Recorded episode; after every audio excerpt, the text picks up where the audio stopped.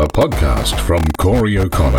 Hi and welcome. This is Corey. As you may have noticed, the show is now being titled in number order. This is episode 203 because there have been 202 previous episodes and specials on this feed under different brands like Corey Talks, My Next Project, The Daily, and Corey Media Podcasts. That aside, let's move on with this episode. Here in Australia, the Royal Commission into the Robodebt scheme has continued with a high profile name being questioned by the Commission. I've done previous episodes on what the Robodebt scheme was, and I'll put a link in the description in the show notes. Former Coalition Government Services Minister Stuart Robert appeared at a recent Royal Commission hearing and said he took responsibility for the harmful scheme's implementation and has admitted that he defended it despite knowing it could be unlawful. It's also been revealed that the former minister went on a television program, in fact, multiple programs, defending the program as a dutiful cabinet minister, despite being aware that it could be unlawful. He gave evidence at the inquiry in Brisbane into the rollout of the automated welfare debt recovery scheme. When asked by Commissioner Catherine Holmes SC whether he took responsibility for what the government, of which you were a part of, did, Mr. Robert replied, Absolutely, Commissioner. As a senior member of the government, I take absolute responsibility as part of Cabinet solidarity for this. But I also take responsibility for being the minister to say we've got to get advice to stop it now which seems to me, I don't know, maybe it is just me, a weird thing to say because that we need to get advice to something that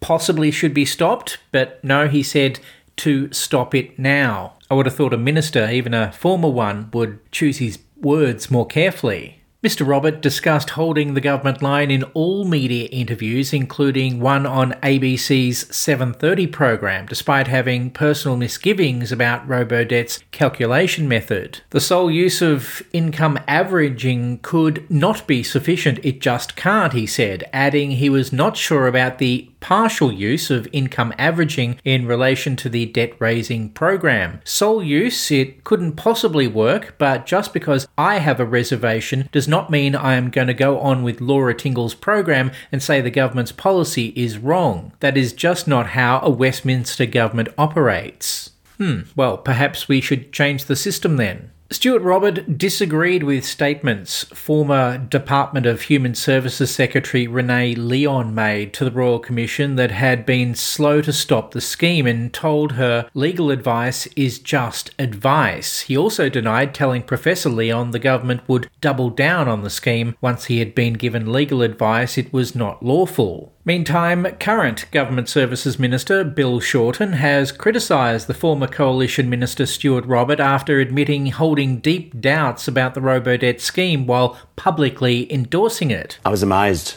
I thought this was peak bizarre. I must say, the Royal Commission hasn't made its findings. Mr. Robert has put his case. Um, I'm not in a position to second guess everything that Mr. Roberts has said under oath, and he, you know, deserves to be taken. He said this is under oath. You can take that. Uh, you can believe that. But the essence of hearings, two or three big issues. One is there's been two senior respected public servants who said that they advised Mr. Robert that there was a major problem, a lawfulness problem with the scheme as early as July of 2019. He says no, that within hours of having it confirmed that it was unlawful.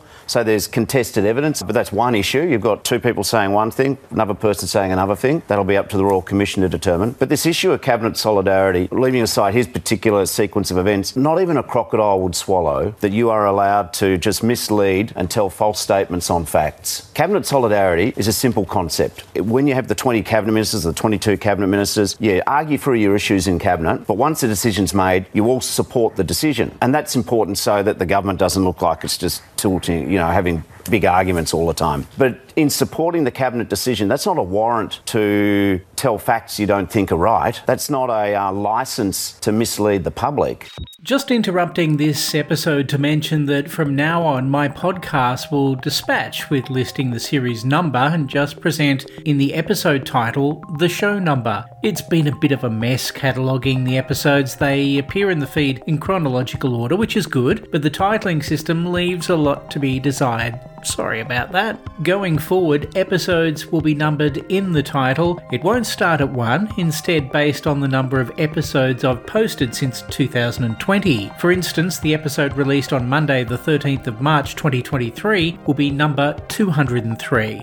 So I guess happy 200th episode. Better late than never. Now back to today's episode.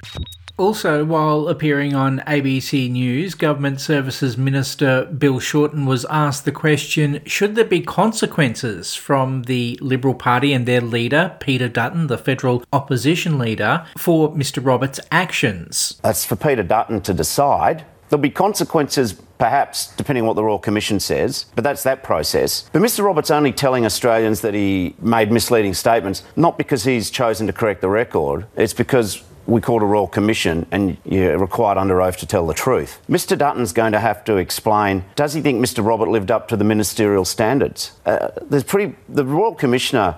Uh, who's got a very economical but precise turn of phrase? Just said, you know, words to the effect that the, are you really saying that cabinet solidarity entitles you to mislead Australian people on statistics and facts? Mr Dutton, because Mr Roberts just landed this big sort of issue in his lap, he's going to have to say, does he think the cabinet solidarity allows you to mislead the Australian people? One of the former Australian Prime Ministers during the robo debt scheme, Malcolm Turnbull, also appeared before the Commission in Brisbane via video link. He described a Tasmanian Member of Parliament critical of robo debt as being on a warpath. A number of WhatsApp text messages between Mr. Turnbull and then Human Services Minister Alan Tudge have been shown to the Robodebt inquiry. He was quizzed about his time as Prime Minister from 2015 to 2018 while the Robodebt scheme was underway. He told the Royal Commission he often spoke directly with ministers in an informal, consensual, and collegiate way as part of the many vectors of communication with them. Yes, he really does talk like that. Here is a section of Mr. Turnbull's evidence before the Royal Commission in Brisbane. I did not turn my mind to the legality of the program. It never occurred to us that it was unauthorised, and in fact, I know you, in this bundle you have a redacted version of Scott Morrison's cab sub, presumably from 2014 or thereabouts, in which it is expressly stated that AGS is advised on the legality of the scheme and no legislation is required. So, cabinet was told that it was it was lawful in the sense it was it was consistent with the legislation.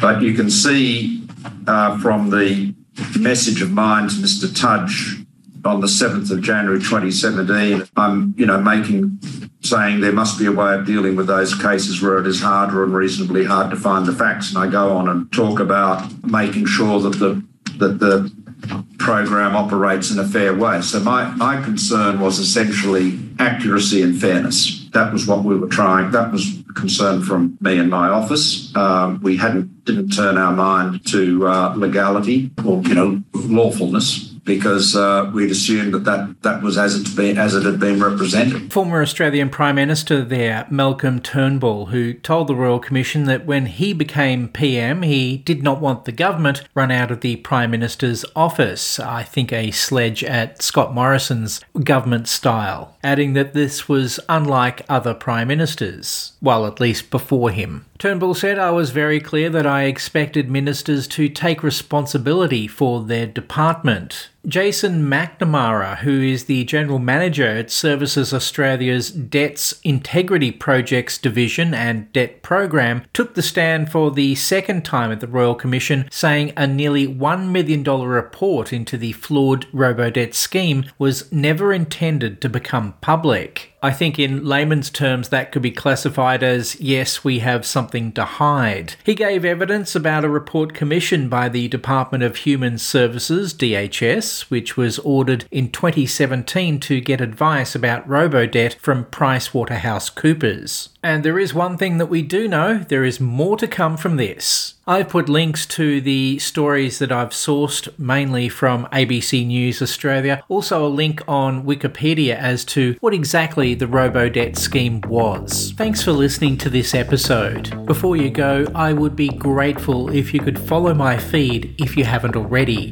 particularly pressing that follow or subscribe button on Spotify and Apple Podcasts. It can really help me out. Showing your support of my work also helps you to be notified when new episodes come out. One last thing, please bookmark my website, coreyoconnor.com slash pod.